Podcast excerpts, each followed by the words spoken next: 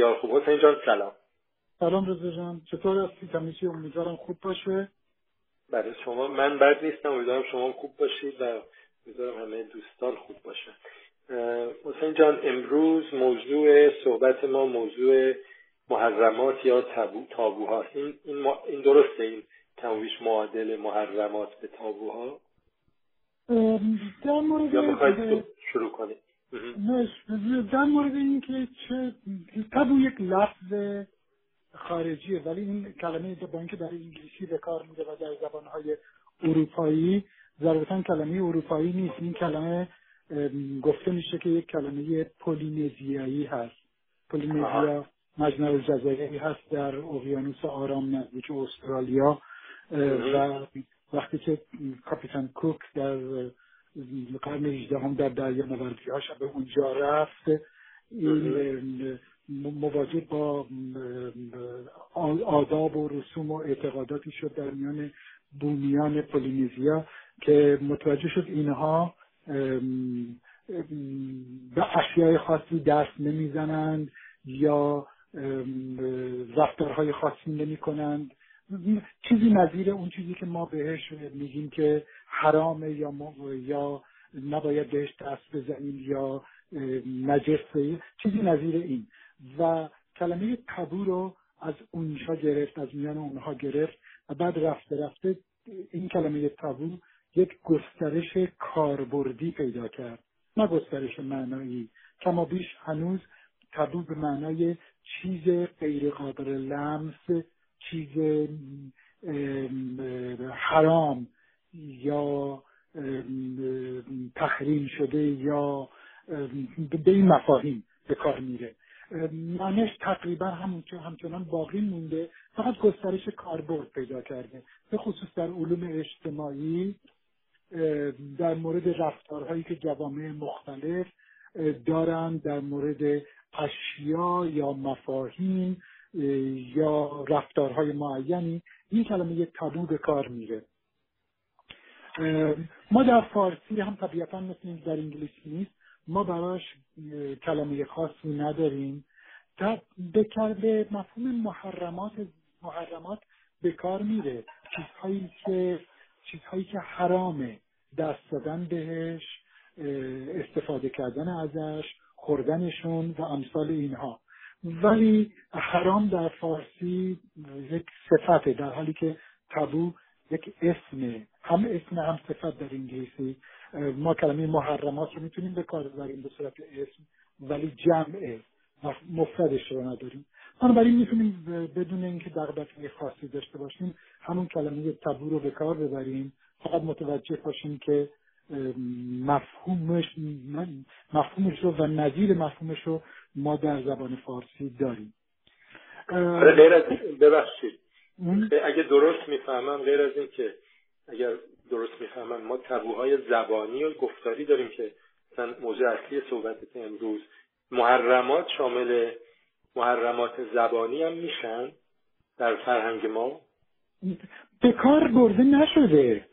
محرمات رو برای برای کاربردهای زبانی. ما می‌تونیم این کارو بکنیم. می‌تونیم از محرمات زبانی هم صحبت بکنیم. منعی در ساختن چنین مفهومی نیست. ولی اون چیزی که بگم رایجه.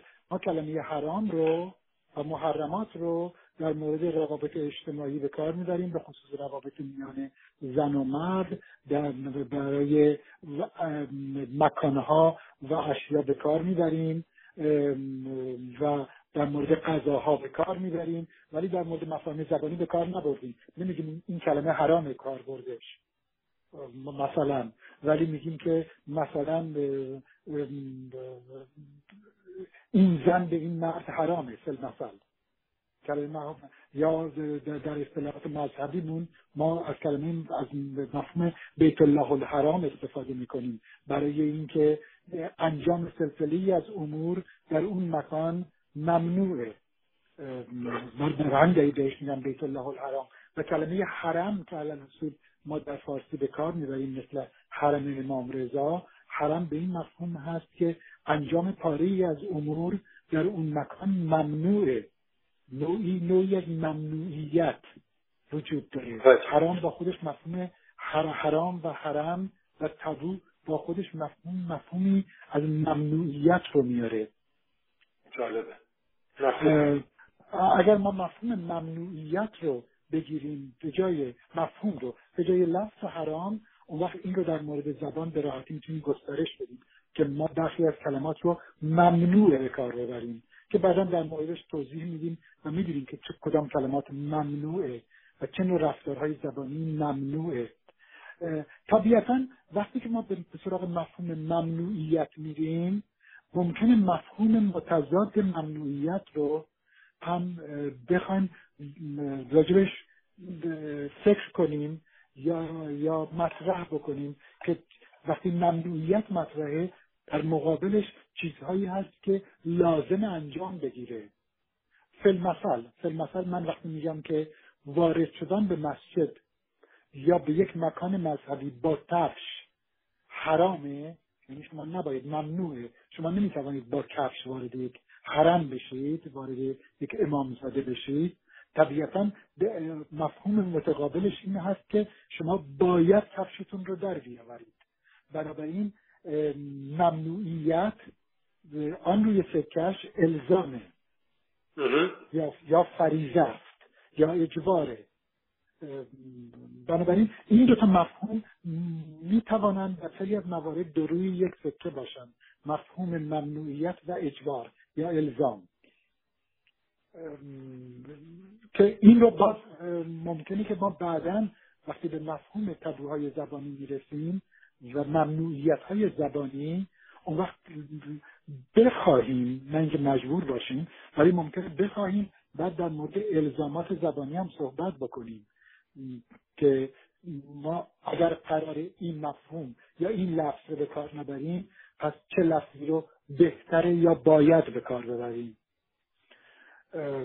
که بعد بهش می‌پردازیم البته. ولی به هر حال در مفهوم تابو به صورت اجتماعی کنیم نه مفهوم اولیه تابو که گفتم در مورد جزایر پولینزیا مطرح شده بود در مفهوم اجتماعی کنونیش این دو روی یک سکه است. ممنوعیت و الزام دو روی یک سکه است. بسیار. مرسی.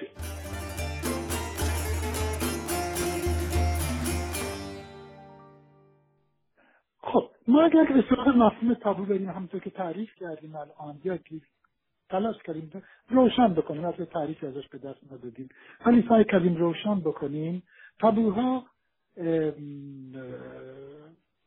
اشیا یا رفتارهایی هستند که جامعه زبانی در یک جامعه زبانی مثل بهشون حساسیت وجود داره. نوعیت احتراز نسبت بهشون وجود داره. و سعی می‌کنیم اگر ما در محیط باشون برخورد بکنیم ازشون دوری بکنیم. در واقع تابوها نوعی از نوعی از حساسیت رو ایجاد می‌کنن که جامعه می‌خواد ازشون دوری بکنه. در و این اتفاق در محیط اجتماعی میافته.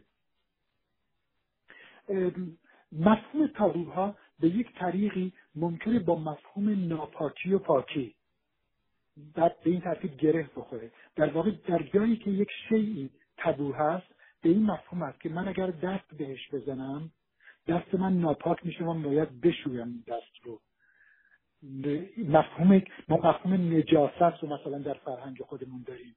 فارغ از فارغ از جنبه های پزشکی پزشکی سنتی یا پزشکی مدرن که ما ممکنه که نجس رو عملا بگیم که او این ممکنه آلوده به جرمی باشه که اون جرم ایجاد بیماری می‌کنه. حالا ما در پزشکی جدید می‌شناسیم این مفهوم مفهوم جرم رو. ولی در پزشکی سنتیمون اطلاعی از این نداشتیم. به خصوص در اونجا که وارد فرهنگ میشیم و وارد دین میشیم ما علل اصول درباره جرم اینها صحبت نمی کنیم حالا ممکنه تفسیرها و تعبیرهایی از این دست بکنیم که مقصود در دین مقصود چنین چیزی بوده. ولی نجاست یه مفهوم کلیدی در بسیاری از فرهنگ ها که ما به اشیایی اشاره می‌کنیم که نزدیک شدن به اون اشیا یا لمس اون اشیا باعث ناپاکی میشه. و بعضی از این مفاهیم بعضی از این اشیا کاملا جنبه جهانی جهانی به مفهوم یونیورسال میگن. یعنی جنبه عمومی و انسانی داره. در همه جوامع می‌بینیم. تقریبا لمس مثلا فضولات بدن اون چی ما بهش میگیم فضولات یا مدفوع یا همچون چیزهایی در بسیاری از فرهنگ ها تبو تلقی میشه. فارغ از اینکه پزشکی جدید چی راجع بهش میگه؟ اکراه داریم ما ازش بهش نزدیک بشیم. حتی ممکنه گاهی وقتا در عالم حیوانات هم به یه صورتی بهش ببینیم. یعنی ممکنه که در برخی از حیوانات حتی بالاتر از این بالاتر از جامعه انسانی بشه. در برخی در برخی از حیوانات هم دیده بشه. ولی ما فعلا در محدوده انسانی اگر باقی بمونیم نزدیک شدن به فضولات و لمس اونها برای ما اکراه داره و ما ازش احتراز می‌کنیم. خب درست. در چنین حالتی می توانیم از یک مفهوم نسبتا عمومی و همگانی تبو نسبت به این قضیه صحبت بکنیم. موارد دیگه هم نظیر, نظیر اون وجود داره. در بسیاری از جوامع حتی نزدیک شدن به مرده ممکنه که اکراه به وجود وجود داشته باشه. دیدن جسد لمس جسد اکراه وجود داره. در جامعه ایران کاملا این وضعیت رو مثلا ما می‌بینیم. شما اگر که شما نباید به مرده نگاه کنید. میگن کفاره داره. میگن کفاره داره. یا باید روی مرده رو فورا پوشوند. در جوامع غربی هم عزیزان چنین چیزیه. به محض اینکه به محض اینکه فردی رو متوجه میشن در بستر متوجه میشن که مرده فورا روش رو میپوشونند روی اون پوشونی میشه. چرا باید روش پوشیده بشه؟ اون به دلایل بهداشتی قطعا نیست. برای اینکه فرد احتراز می‌کنه از نگاه کردن به مرده. در مورد ما که حتی کفاره وجود داره. اگر فردی مرده باشه و شما ببینیدش حتی وقتی روش پوشیده است ببینیدش معمولا روی مرده پول میریزند. من این صحنه رو بارها در خیابون دیدم که سکه یا اسکناس روی مرده ریخته میشه. در واقع یک نوع کفاره باید پرداخت بشه. به خاطر اینکه شما نباید جسد رو ببینید. بلافاصله مشاهده بکنید. خب این در جوامع غربی هم میگم که این چیزی هست. من بارها در فیلم ها دیدم که فردی رو در اتاقی هست در بستری هست در یا بیمارستان هست.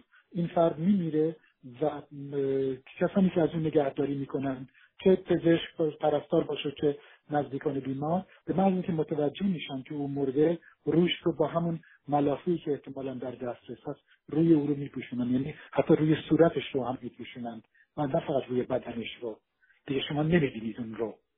تا بعد که بره و مثلا او رو آرایش بکنن برای یک مراسم یاد بود که در اونجا در تابوت دیگران برن. مثلا آخرین خداحافظی رو با او بکنن. بنابراین مراسم خاص وجود داره. حتی خود این که مراسم خاص وجود داره. یعنی ما رفتارهای خاص می‌کنیم. در مقابل بعضی از چیزها. برخی از اشیا برخی از جاها. ما, ما رفتارهای خاص می‌کنیم. نشون میده که در اونجاها یک حرمتی وجود داره. اگر یک مسیحی معتقد رو شما ببینید وقتی که وارد کلیسا میشه یک صلیب می‌کشه. اگر اون معتقده وارد وارد کلیسا که میشه یک صلیب می‌کشه روی سینهش پیشانی و دو طرف سینه و پایین سینه رو. خب؟ یک رفتار خاص وجود داره. پس اون مکان یک مکان محترمه. جالبه کلمه محترم از, کلمه حرم میاد. از کلمه حرام میاد. این مفاهیم اگه ما به ریشه شناسیشون داریم به هم ارتباط دارن. اون مکان محترمه. باید احترامش رو نگه داره. خب؟ چون اونجا حرمه. و فورا صلیب می‌کشه. من نمی‌خوام بگم که حالا اون مثل یک امامزاده که برای ما حرمه ممکن کلیسا هم حرمه. من در این حد وارد روانشناسی اجتماعی جوامع غربی و جوامع جمعه خودمون نمی‌تونم بشم. ولی اینکه یک رفتار معین یک یک مراسم معین صلیب کشیدن بخشی از مراسمه یک رسمه فقط رفتار فردی نیست یک نوع رفتار اجتماعی بنابراین رسمه این رسم نشون میده که یک نوع اعتقادات معینی گرفت می‌خوره به اون مکان که شما به عنوان فرد معتقد باید اون مراسم رو اجرا بکنید. از شما انتظار میگه. و اگر اجرا نکنید شما حرمت اون مکان رو شکستید. یا اینکه اصلا بی اعتقاد هستید شما در جوامع غربی به خصوص در آمریکا می‌دونید که زنان یا مردان می‌توانند نیمه لخت ظاهر بشن. نیمه لخت در مورد زن و مرد می‌تونه کاملا متفاوت باشه. مردان می‌توانن بالا تنشون رو لخت بکنن زنها اون رو نمی‌تونن ولی هر دو می‌توانن شورت بپوشن به اصطلاح شلوار کوتاه بپوشند خب این رسمه که ما در خیابان هم می‌بینید به خصوص در فصل تابستان زیاد دیده میشه. ولی فرض کنید که شما نمی‌توانید با چنین نوع لباسی به راحتی در یک مکان مذهبی مثل یک کلیسا وارد بشید به خصوص مثلا در کلیسای کاتولیک شما نمی‌توانید اینطور برید. در واتیکان شما نمی‌توانید اینطور وارد کلیسای سن پیتر بشید. شما می‌خوان که لباستون رو عوض بکنید. لباستون رو بپوشید. لباستون رو عوض بکنید. شما با شلوار کوتاه وارد کلیسای سن پیتر نمی‌تونید بشید. در حالی که در بیرون کلیسا کاملا پذیرفته شده است. هیچ به چشم بد هم به شما نگاه نمی‌کنن. ولی شما باید حرمت اون مکان رو نگه دارید. مفهوم تابو بنابراین مفهوم تابو مفهومی که اولا به محیط پیرامون شما گره می‌خوره. هم محیط اجتماعی هم محیط فرهنگی هم محیط مذهبی شما. و یادمون نره که همه چیز بخشی از فرهنگه. در چنین فضایی همه چیز بخشی از فرهنگه. یعنی از غذا خوردن شما که بعدا ممکنه بیشتر بهش بپردازیم. تا تا رفتار مذهبی شما تا مکانهایی که شما بهش رفت آمد می‌کنید. همه چیز بخشی از محیطه.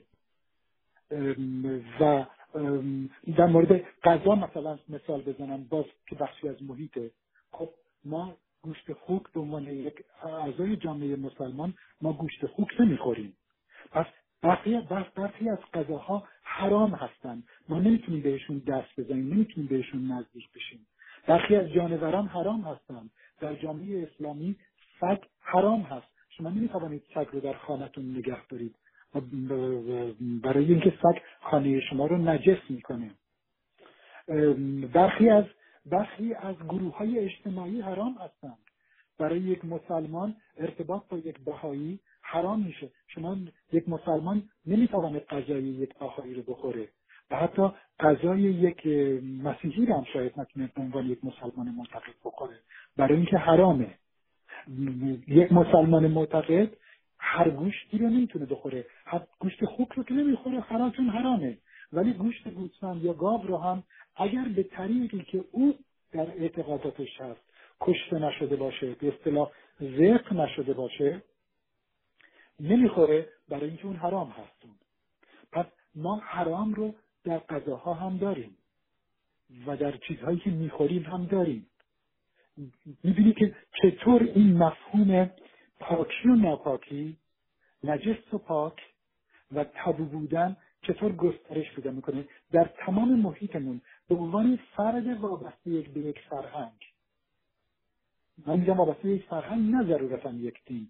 وابسته به یک فرهنگ همه اشیای اطراف شما می‌توانه درجه از حرمت رو اقتضا بکنه. حرمت هم به مفهوم مثبتش یعنی اینکه شما باید باید رعایت بکنید به مفهوم الزام هم به مفهوم منفیش یعنی اجتناب.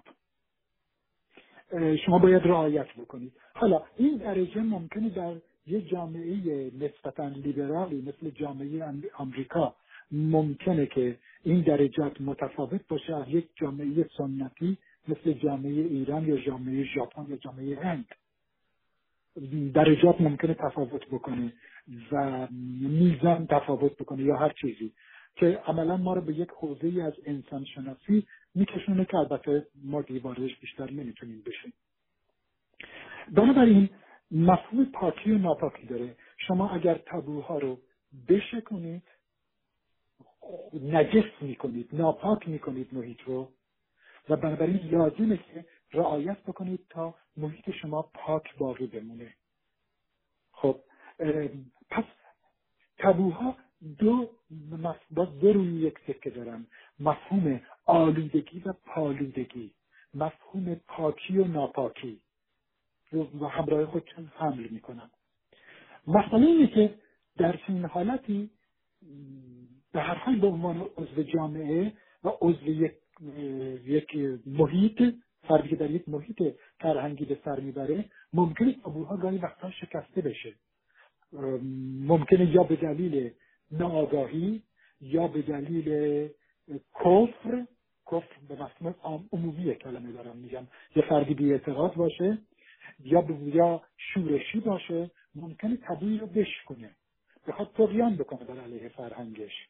یا ممکنه ناآگاهی داشته باشه یا ممکن از یک فرهنگ دیگه آمده باشه و اصلا ندونه باید چه چیزی رو رعایت بکنه و ممکن یک تابویی رو بشکنه در چنین حالتی اون محیط اون محیط فرهنگی اون جامعه فرهنگی دو کار می‌تونه بکنه. یا از فرد می‌تونه بخواد که اون جامعه رو ترک بکنه برای اینکه او رو کافر نسبت به اون جامعه به حساب میاره یا ممکنه از او بخواد که یک مجازاتی رو بپذیره. چون وقتی که شما حرمتی رو میشه کنید باید مجازات بشید. این مجازات رو ما بهش میگیم کفاره. یعنی در واقع مجازات شکستن تابوها مستلزم کفاره هست. تا شما بتوانید پاکی رو برگردونید به, به, به, به محیط. خب برای همینه که گفتم که فرض کنید که من اگر مرده ای رو ببینم به عنوان یک معتقد مسلمان معتقد در جامعه خودم در محیط خودم باید براش کفاره بدم. یعنی باید پولی رو در اونجا پخش بکنم. یا باید دعاهای مخصوصی رو بخونم. خب دعا خوندن هم نوعی از کفاره است. یعنی من دارم یک عکس نشون میدم تا محیط رو پاک بکنم مجددا. ممکنه گاهی وقتا این کفاره ها کفاره های بسیار شدید مکافات ها مکافات های بسیار شدیدی باشند. ممکنه در حد سنگسار یک آدمی باشند که مرتکب زنا شده. زنا حرامه. یعنی شما نمی‌توانید با زنی خارج از خارج از ازدواج خودتون بدونی که ازدواج کرده باشید بدونی که مراسم مذهبی انجام شده باشه شما نمی‌توانید رابطه جنسی داشته باشید. اگر چه این کاری بکنید شما مرتکب زنا شدید. در چنین حالتی شما با پرداخت پول نمی‌توانید کفارش رو انجام بدید بلکه شما باید در مورد شما باید اعمال شدیدتری انجام بگیره. شما رو باید سنگسار بکنن. خب تا تا شما بتوانید پاک بشید. ممکنه از اون سنگسار اصلا نجات پیدا نکنید کشته بشید. ممکن نجات پیدا بکنید. ولی اگر هم نجات پیدا کردید شما پاک شدید دیگه. یعنی جامعه می‌توانه مجددا شما رو در خودش بپذیره. محیط میگه که من رو پاکش کردم. خب بنابراین کفاره و مکافات بخشی از مفهومی هست وابسته به مفهوم تدو چون چیزی شکسته شده حرمتی شکسته شده و شما باید برش کفاره بدید.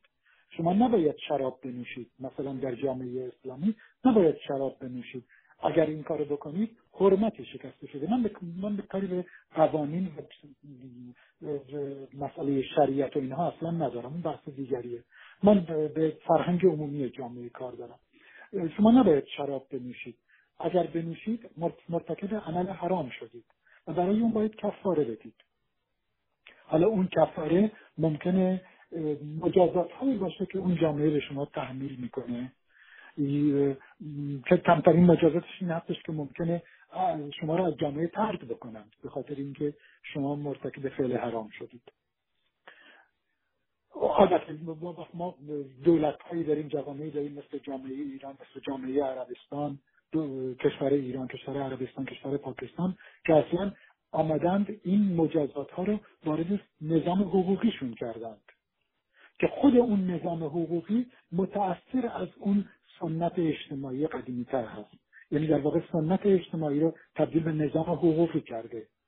بنابراین این هم بیرون از فرهنگ نیست.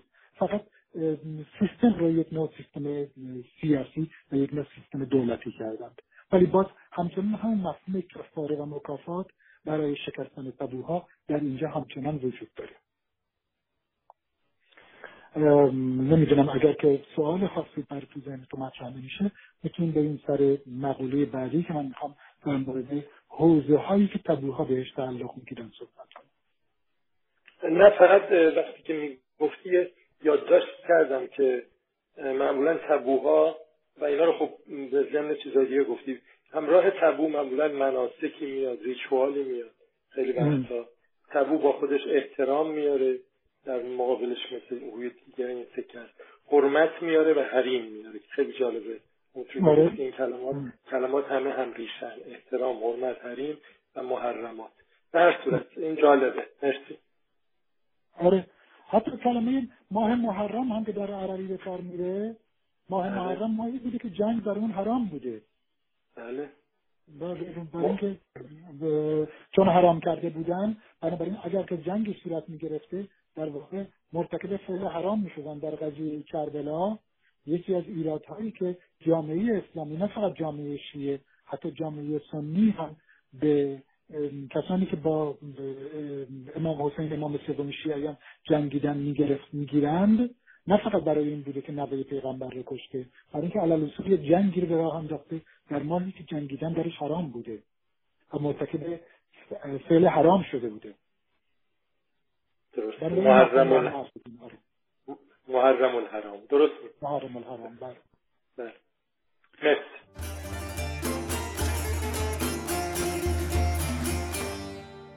مقوله بعدی مقوله حوزه هایی هست که تبلیغ بیشتر ما ما در اونجا تبوها رو می‌بینیم.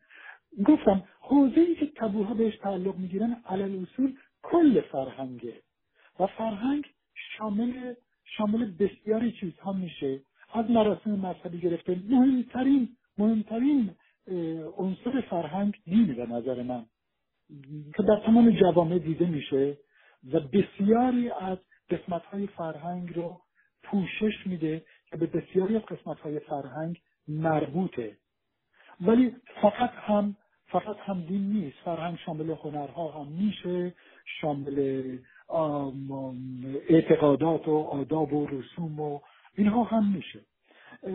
ولی تبوها رو ما کلا اگه بخوایم که فارغ از فرهنگ به عنوان یک بستر کلی بخوایم تقسیم بندی بکنیم که بگیم که تبوها به چه چیزهایی تعلق می‌گیرن در درجه اول تبوهای مذهبی داریم.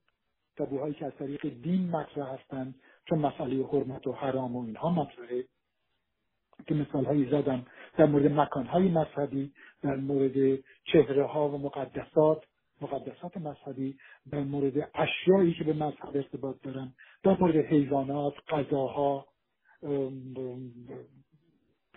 ما با مفهوم مثلا حرام و غیر حرام. مثلا در دین یهود هم آشنا هستیم به خصوص در جامعه که ما زندگی می‌کنیم باش خیلی آشنا هستیم که میریم می‌بینیم روی برخی از اشیا برخی از غذاها کنسرو ها مواد خوراکی نوشته شده که این مواد حلال هستند به اصطلاح. مفهوم کوشر رو از دین یهودی میاد در اونجا می‌بینیم. این نشون میده که چقدر جامعه براش مهمه که بتوانه مواد خوراکی حلال رو ایجاد بکنه. که از درون دین میاد چنین چیزی ما هم در فرهنگ اسلامی خودمون با مفهوم حلال و حرام به شدت آشنا هستیم که از دین میاد بیرون. هم شامل اشیا میشه هم شامل مکانها میشه هم شامل خوراکی ها میشه هم حیوانات رو در بر می‌گیره. می‌توانه گاهی حتی گیاهان رو هم در بر بگیره. تابوهای دیگری هم داریم که این یکی ضرورتا و مشخصا دینی نیستند. هرچند که ممکنه که متأثر از تابوهای دینی باشند اون هم تابوهای اجتماعی هستند تابوهای اجتماعی می‌توانه به حرمتهایی تعلق بگیره که ما در حوزه های زندگی اجتماعی خودمون ایجاد کردیم. مثلا فکر بکن که در بسیاری از جوامع حتی در جوامع غربی نوعی حرمت برای قدرت سیاسی به وجود میاد. یا نوعی حرمت برای گروه های اجتماعی مختلف به وجود میاد که سعی می‌کنن اون رو رعایت بکنند. در چنین حالتی ممکن مفهوم متأثر از مفاهیم دینی باشه ولی اکنون دیگه در حوزه دین قرار نمی‌گیره. مثالی برات بزنم. ما, مثلا در جامعه آمریکا در حال حاضر روی گروه های اجتماعی مختلف نوعی از حساسیت وجود داره. به طوری که جامعه متوجه است که وقتی پای گروه های اجتماعی مختلف پیش میاد باید مراقب باشه که مراعات اون گروه ها رو بکنه. مبادا حقوق اون گروه ها یا حرمت اون گروه ها نقض بشه. این به خاطر تاریخی اجتماعی است. مثلا در مورد سیاهان در مورد گروه های قومی مختلف در جامعه آمریکا زندگی می‌کنند در مورد بومیان آمریکا این نوع حساسیت ها دیده میشه که بعدا به حوزه های زبانی هم گسترش پیدا می‌کنه که من بعدا راجبش صحبت می‌کنم. در چنین حالتی جامعه نسبت بهش حساسیت نشون میده. یک نوع حرمتی رو رعایت می‌کنه. یک نوع امتیازی رو سعی می‌کنه حتی در مواردی نسبت به اون گروه های اجتماعی مثلا به سیاه پوستان یا نسبت به سرخ پوستان رعایت بکنه. در چنین حالتی ما می‌بینیم که این تابوها دیگه صرفا مذهبی نیستند بلکه اجتماعی هستند. یا یا افرادی که در قدرت هستند. مثلا فرض کنید که در جامعه آمریکا رئیس جمهور از نوعی حرمت ملی برخورداره که بعضی ها عقیده دارن که فارغ از اینکه چه کسی رئیس جمهوره نباید نباید به به مقام او به مقام او نظر به شخص بلکه خود این مقام خود این پوزیشن خود این مقام دارای نوعی از حرمت هست. خب؟ و در چنین حالتی ما می‌بینیم با ما با یک نوعی احترام یا حرمت ملی مواجه هستیم که ضرورتا وقتی مذهب نداره. در جامعه خودمون نمونهش مثلا شاه بوده در فرهنگ ایرانی بخصوص در فرهنگ ایرانی قبل از انقلاب. شاه بوده. البته یک کمی تلاش می شده که به اون نوعی مفهوم نیمه مذهبی بهش داده بشه. برای اینکه شاه در فرهنگ ایرانی یک ممنوعیت الهی داشته و او جانشین خدا بوده روی زمین فره ایزدی داشته و از این حرف ها ولی نمی‌تونیم بگیم که دقیقا اون مقامی که شاه در جامعه ایران قبل از انقلاب داشته دقیقا از یک بنیاد مذهبی اومده یا یک تصور مذهبی حتما ضرورتا براش وجود داشته. بلکه خود اون مقام به نوعی تقدس می‌رسیده. گویی یک حرمتی ایجاد می‌کرده که فرد سعی می‌کرده اون حرمت رو نشکنه همین اخیرا داشتم چند روز گذشته داشتم خاطرات یک نویسنده ایرانی رو میخوندم که از دوران کودکیش صحبت می‌کنه. در زمان شاه در ولایتش در کرمان و از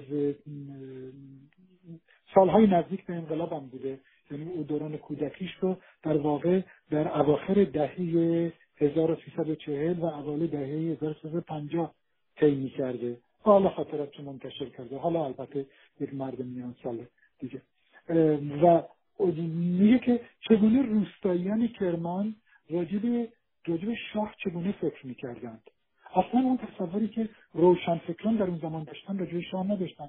روشنفکران از یک منظر سیاسی شاه رو نقد می‌کردن و او رو فاقد مشروعیت و فاقد وجاهت قانونی و سیاسی و فرهنگی و همه اینا می‌دونستن.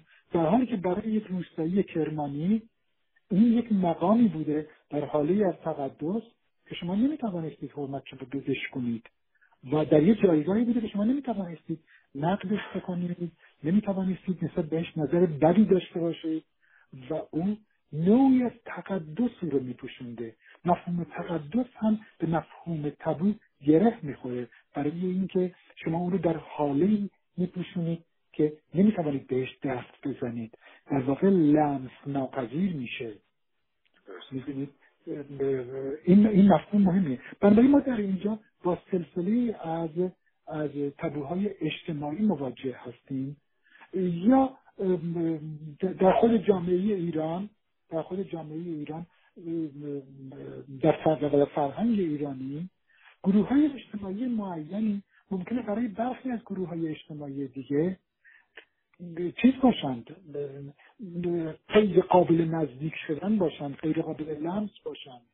خب اگر که اگر به من بگن که اون خانم اون زن یا اون گروه اجتماعی مرتکب این نوع رفتارها این نوع اعمال این نوع افعال در زندگیشون میشن. مثلا یک روسپی. اگر به من بگن که این زن روسپیه من به یک طریقی از اون در محیط اجتماعی خودم دوری می‌کنم اجتناب می‌کنم. فارغ از این که در دنیای ذهنی آگاهانه روشن فکرانم درباره یک روسپی چگونه فکر بکنم. اون بحث دیگریه. من در جهان فرهنگی از او احتراز می‌کنم. حاضر نیستم رو در خونه خودم به عنوان یک مهمان بپذیرم. هرچند که ممکنه یک مقاله درباره روسپیان بنویسم و در اونجا با یک استدلال نشون بدم که نه اینها هم یا از یک منظر اجتماعی همدلانه بگم اینها هم یک گروه اجتماعی هستن که خب باید بهشون توجه بشه و مظلوم واقع شدند و محروم واقع شدند. یا اینکه از یک منظر خیلی منطقی لیبرال روشنفکرانه بگم خب اینم یه شغل مثل بقیه شغل ها. چرا باید؟ من من فکرم رو میفروشم بدنش رو میفروشه. چه فرقی هست؟ خب؟ هر دو تا استدلال رو که بکنم با این حال به لحاظ فرهنگی به لحاظ فرهنگی من نمی‌تونم نمی‌تونم بهش نزدیک بشم. حاضرشم در خونم بپذیرم. من به عنوان یک ایرانی یک ایرانی که آدم مذهبی نیستم نسبت به جامعه بهایی نمی‌تونم از دیدگاه دینی منتقدش باشم. برای من بین یک مسیحی بین یک مسیحی و مسلمان و بهایی و یهودی فرقی نیست. هر کدومشون دارن یک از یک نظام نظام دینی دارن پیروی می‌کنن اعتقادات خاص خودشون دارن و نسبت به اعتقادات خودشون محق هستند. و من احترامشون به طور یکسان باید نگه دارم. خب؟ ولی به لحاظ فرهنگی من در یک جامعه بزرگ شدم که در اون جامعه خانواده من محیط اطراف من نسبت به بهایی ها طرز تلقی خاصی داشت. و امروز وقتی که من بشنوم که دو تا همکار داشته باشن. یکیشون مسیحی باشه یکیشون بهایی باشه. بدون اینکه من بخوام به طور اتوماتیک تمام سیستم ذهنی من تلاش می‌کنه در مورد اون بهایی نوع دیگری فکر کنه. خب دست من نیست. یعنی من باید تلاش بکنم که اونها رو برابر ببینم. باید یک تلاش روشن فکرانی معین بکنم. برای که نظام فرهنگی من اونها رو همسنگ ارزیابی نمی‌کنه. نظام فرهنگی من جایگاه اونها رو متفاوت می‌کنه. خب و به یکی حرمت یکی رو حرام اعلام می‌کنه یکی رو قابل قبول اعلام می‌کنه یکی رو غیر قابل پذیرش یکی رو قابل پذیرش می‌کنه. پس در اینجا من با تبورهای اجتماعی سر کار دارم. در اینجا یه صرف دینی نیست. ممکن برای یک فرد دیگه یک فرد باهایی رد شدنی باشه برای اینکه نظام دینی اینطور حکم می‌کنه. ولی برای من که نظام دینی چنین حکمی نمی‌کنه. برای من نظام اجتماعی و نظام فرهنگی هست. حوزه سومی هم که تبوها می‌تونن بهش تعلق بگیرن که بحث ما البته وقتی ارتباط پیدا می‌کنه حوزه تبوهای زبانی هست. وقتی که این اشیا وجود دارن این اشیا این جاها این آدمها این غذاها این حیوانات ما به ازای زبانی هم دارند کلمه دارند لفظ دارند و می توانید به تدریج اون قدرت تابویی این اشیا قدرت تبو شدگی یا تبو شوندگی این اشیا می توانه به الفاظشون سرایت پیدا بکنه و الفاظ می توانند تبو بشند. یعنی نه فقط مدلول اون الفاظ بلکه خود لفظ اونها دال اونها.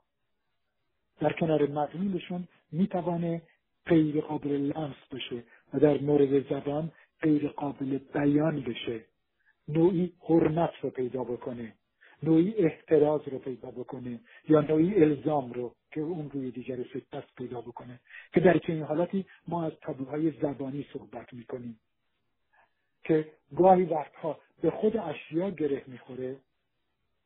یعنی همونطور که همونطور که من به مدفوع به فضولات بدن نزدیک نمیشم ممکنه که به, از لفظم احتراز بکنم. لفظشون به کار نبرم که اتفاقا در این مورد اینطوره. من از, از لفظش احتراز می‌کنم و سعی می‌کنم براش الفاظ دیگری به کار ببرم. یعنی هم, هم لفظ هم مدلول لفظ تبو میشه در چنین حالتی. خب گاهی وقت هم هستش که بین لفظ و بین ما به ازای لفظ یا مدلول لفظ فاصله میفته از هر دو ممکنه که مدلول همچنان تبو باشه ولی لفظش تبو نباشه. و بالعکس ممکنه لفظی تبو بشه ولی مدلولش تبو نباشه. مثال بزنم برای تو. مثلا من میگم فضولات بدن. این فضولات بدن انواع مختلف دارند. فقط مدفوع یا ادرار نیستند که ما ازشون اجتناب می‌کنیم. هم در لفظ اجتناب می‌کنیم همین کلمه مدفوع رو من کلمه اصلیش که در زبان فارسی خیلی رایزه به کار نمی‌تونم ببرم الان. حتی در گفتگون با تو ازش احتراز می‌کنم و از لفظ معدبانه تر مدفوع استفاده می‌کنم یا فضولات میگم. خب ولی ما بدن ما فضولاتی داره که من خیلی احتراز نمی کنم از کاربرد لفظشون. مثل ناخن. ما ناخنمون رو می‌گیریم. ولی خیلی از ماها در جامعه ایران هم هنوز همینطوره. خیلی از ماها دوست نداریم که بریده های ناخن رو لمس بکنیم. اگه یک نفر پیش ما ناخونش رو بگیره ناخون پاشو بگیره ناخون دستش رو بگیره خیلی دوست نداریم در حضور ما. البته ممکنه لایه های مختلف اجتماعی میزان حساسیتشون مثل این قضیه فرق بکنه. ولی من عموما در اساس مشاهدات خودم دارم میگم. در اساس مشاهدات من من من دوست ندارم یه نفر ناخون دستشو بگیره بذاره روی میزی که جلوی من هست.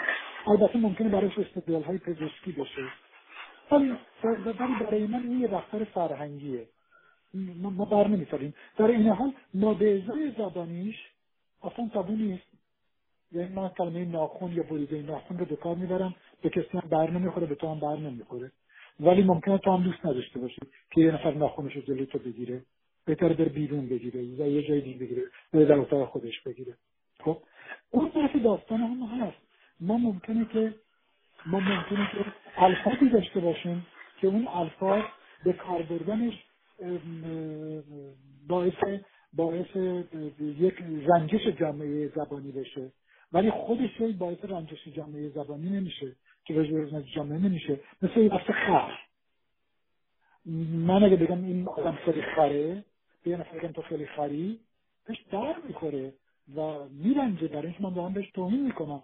ولی اگه یه خر در جامعه باشه که باعث رنجش ما که نمیشه ما از اون خر احتراف نمی‌کنیم.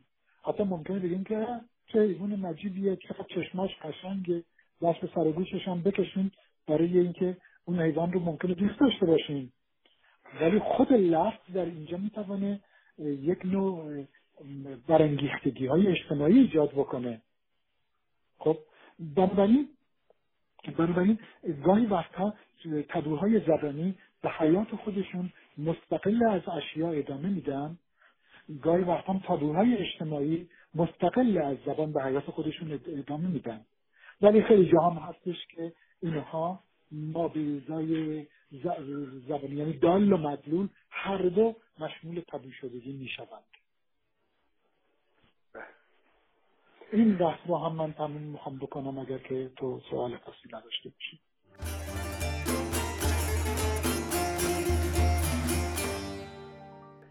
یک سوال یا یک فکری به نظرم اومد می‌خوام باهات در میون بذارم.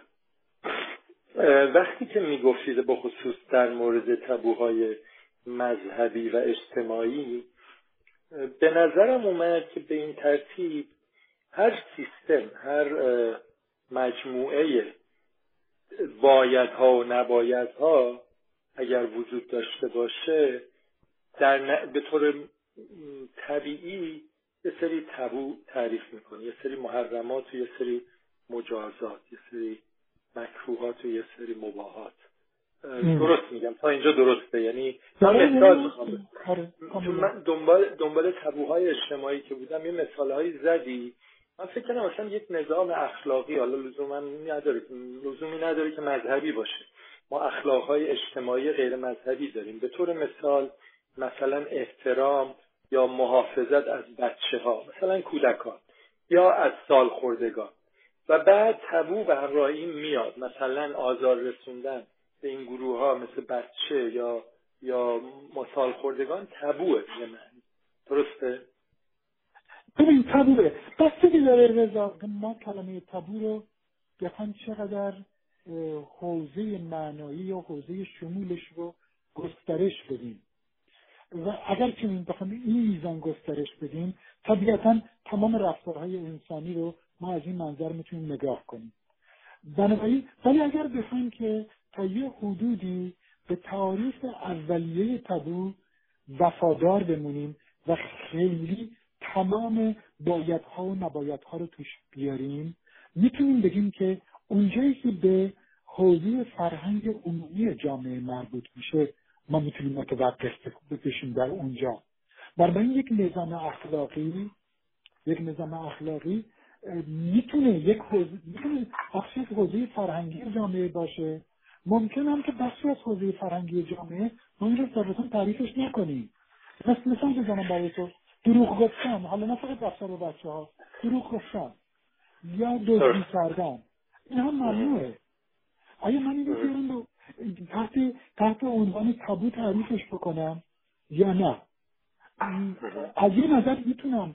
ولی از یه نظر این که من بگم آیا آیا این مسئله که دزدی جرمه باید که امر فرهنگی نزدیک از این فرهنگ بهش نگاه بکنم حتی شاید محققان حوزه فرهنگ نیان دزدی رو به عنوان یک امر فرهنگی بهش نگاه بکنم بلکه بیشتر به عنوان یک امر اخلاقی و امر حقوقی بهش نگاه بکنم در واقع ما حوزه فرهنگ رو می‌بریم در حوزه انسان شناسی در حالی که اخلاق رو میاریم یه هم یه مقداری در حوزه جامعه شناسی هم یه مقداری در حوزه فلسفه مورد بحث قرار میدیم که در حوزه انسان شناسی و فرهنگ رو می‌بریم زیر حوزه انسان شناسی یعنی اون بخشی از رفتارهای عمومی یک جامعه انسانی که میره توی سیستم اعتقادی افراد. فهمیدم. نه توی حوزه حقوقی یا حوزه نگاه فلسفیشون یا نگاه جامعه شناختیشون. یک طبیعیه. در تمام این حوزه ها یه مقداری همپوشی وجود داره. به اصطلاح انگلیسی همپوشی برای کلمه اوورلپ ساختن کلمه کلمه خوبیه. حتما یه جاهای همپوشی وجود داره. یه مرزایی هست که ما نمی‌دونیم که آیا واقعا این حوزه فرهنگیه یا حوزه اجتماعیه حوزه انسان شناختیه یا حوزه جامعه شناختیه من می‌فهمم. آیا دروغ گفتن؟ آیا دروغ گفتن من باید در حوزه انسان شناختی مورد بحث قرار بدم یا در حوزه نظام اخلاقی جامعه مورد بحث قرار بدم و اصلا خود نظام اخلاقی هم چنین چیزی. یه جاهای اینطوری وجود داره. ولی من ترجیح میدم که ما خیلی حوزه رو وسیع نکنیم برای اینکه وقت همه باید و نباید ها رو شامل میشه که اون وقت رشته کار از دست ما در میره خیلی زیاد در بررسی مفهوم تبو می‌خوام تبو رو در واقع اون حوزه فرهنگی قرار بدم که ما به عنوان عضو یک جامعه ما واقعا مسئله مسئله اخلاقی میشه. مسئله فرهنگی میشه. مثل مثالی که در مورد دوستی دارد زدم یا مثل, مثل مثالی که در مورد یک بهایی فرد بهایی زدم برای که در جامعه ایران. خب من که معتقد نیستم که یک روسپی در باید به خاطر روسپیگریش مجازات بشه. می‌دونی؟ ولی اگر بدونم یک زنی روسپی هستش و قرار به دیدن من بیاد من احتراز می‌کنم از پذیرشش در خون در خونم. چرا؟ برای اینکه از جهان فرهنگی من داره میاد بیرون. نه از جهان اخلاقی من. کاملا فهمیدم. خیلی توضیح خوبی بود و خیلی تفاوت جالب و ظریفی رو گفتی. بدونی که بخوایم خیلی هم توش مداقه کنیم و وارد بشیم احساس دستم اومد و فهمیدم. و اون حرفت هم خوب بود که اگر کار رو به اینجا بکشونیم که هر نبایدی رو بسمش بذاریم تابو عملا معنی تابو دیگه خیلی رقیق میشه و دیگه برای خودش یک مفهوم جدایی نیست و دیگه داستان عوض میشه. من خوشم اومد. نه خوب بود. فهمید. بسیار پس ما تلاش کردیم تا اینجای گفتگومون مفهوم تابو رو به عنوان یک مفهوم مذهبی به عنوان یک مفهوم فرهنگی بررسی بکنیم و رابطهش رو هم با زبان نشون بدیم که چطور به حوزه زبان سرایت پیدا می‌کنه و چگونه زبان به عنوان یک رفتار اجتماعی می‌توانه تبوها رو پوشش بده. ما تبو رو تعریف کردیم رفتارهای زبانی رو تعریف کردیم و انواع تابوها رو نگاه کردیم. بحث اصلی ما از اینجا به بعد خواهد بود تابوهای زبانی. یعنی می‌خوایم ببینیم که کجا هست که در فرهنگ یک جامعه زبانی معین مثل فرهنگ فارسی زبانها مثل فرهنگ انگلیسی زبانها یا هر زبان دیگری چگونه کلمات مفاهیم عبارتها می توانند حرام یا مجاز تلقی بشند؟ این بحثی است که من امیدوارم ما در جلسه آینده بتوانیم دنبال کنیم و ببینیم. بسیار عالی ممنون. پس اون بحث برای گفتگوهای بعدیمون. متشکرم حسین جان و موفق باشی و من. قربان تو مرسی جان از این کار خوبی که می‌کنی و از این فرصتی که به من ممنون از دانش. مرسی خدا قربان تو خدا